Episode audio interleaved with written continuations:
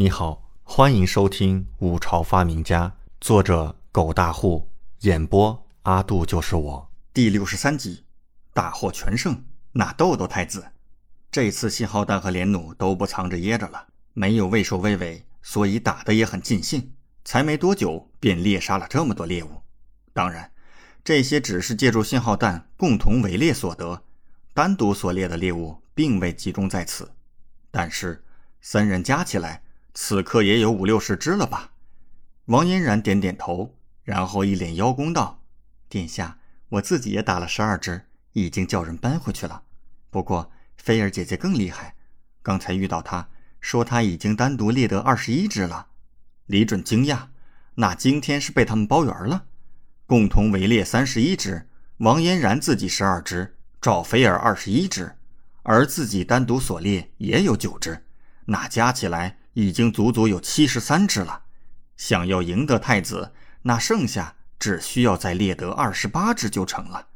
没想到今天这么轻松的吗？殿下，看这样子，我们今日恐怕能赢了。王嫣然一脸兴奋道。然而李准冷静下来，却是摇摇头。恐怕太子那边的猎物也有不少了。现在这路还没跑远，好猎杀。但是那四十只很早便跑到山上去了，很难找。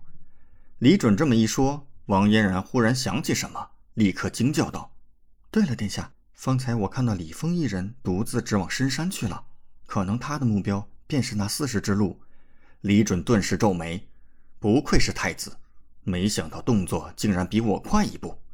李峰的行动肯定就是太子安排的，怎么办，殿下？肯定要被他抢先了。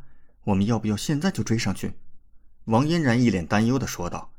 李准想了想，却是缓缓的摇了摇头，分析道：“那四十只固然重要，但是这下面有一百六十只，就算太子他们速度再快，没有信号弹和连弩，肯定比不过我们。我们现在一共得了七十多只，太子他们再厉害，我就算他们五十只好了。所以这下面也有四十只左右。”王嫣然美眸微凝，殿下，那只要我们把这些打到一半，岂不是离击败太子殿下不远了？李准点头，嘴角甚至有一丝笑意。本皇子不求多的，这下面的路怎么也能够打二十个吧？殿下，那我们快点！王嫣然立刻叫起来。李准点头说：“好，加速，加速！”他们手中有信号弹，兵分三路，能够迅速的反应，比抢时间。太子他们绝对抢不过他们三个。当下，李准也不犹豫，立刻带着杨忠再次进发。很快，夜幕降临，山中的信号弹不时响起。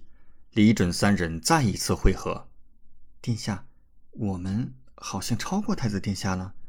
王嫣然有点不敢相信，整个人面红耳赤。赵飞儿也是看着聚集一地的死路，有点震撼。这还没到虚实。他们后面便打了三十一只，前面有七十三只，再加上这三十一只，总共就是一百零四只，已经超过平均值了。太子他们就算把剩下的路都打完，也没有办法超过他们，所以这场狩猎是他们赢了。李准也没想到自己还能够打这么多，非常的出人意料。好，他忍不住大叫：“二位做得好，殿下！”我们赢了！王嫣然这妮子激动的都哭起来了，立刻用嫩白的小手抹着眼泪。赵菲儿相对比较镇静，可是也难掩脸上的喜色。赵菲儿看向李准，一时间眼神竟变得有些复杂起来。这场狩猎之前，他其实没有任何的自信，以为第一轮就会被淘汰掉。可是没想到，李准硬是带着他们干到了最后一关，甚至于……现在还赢了太子，夺取了终极胜利，这可太不可思议了！在这一刻，赵菲儿心中对李准的一切成见瞬间便荡然无存，取而代之的应该叫做崇拜。李准看着激动哭泣的王嫣然，伸手摸了摸她的脑袋，笑着说：“这可是好事情，你哭作甚？”王嫣然被李准如此亲密的摸头。顿时羞红了脸，一时间手足无措地待在了原地。他，他竟然对我这么……李准没发现这妮子的异常，而是看着逐渐昏暗的天色，忽然一脸阴险道：“嘿，那个什么，不如逗逗太子吧，把这些猎物先藏起来，我让他们明天满山跑。”感谢您的收听，请继续收听下一集。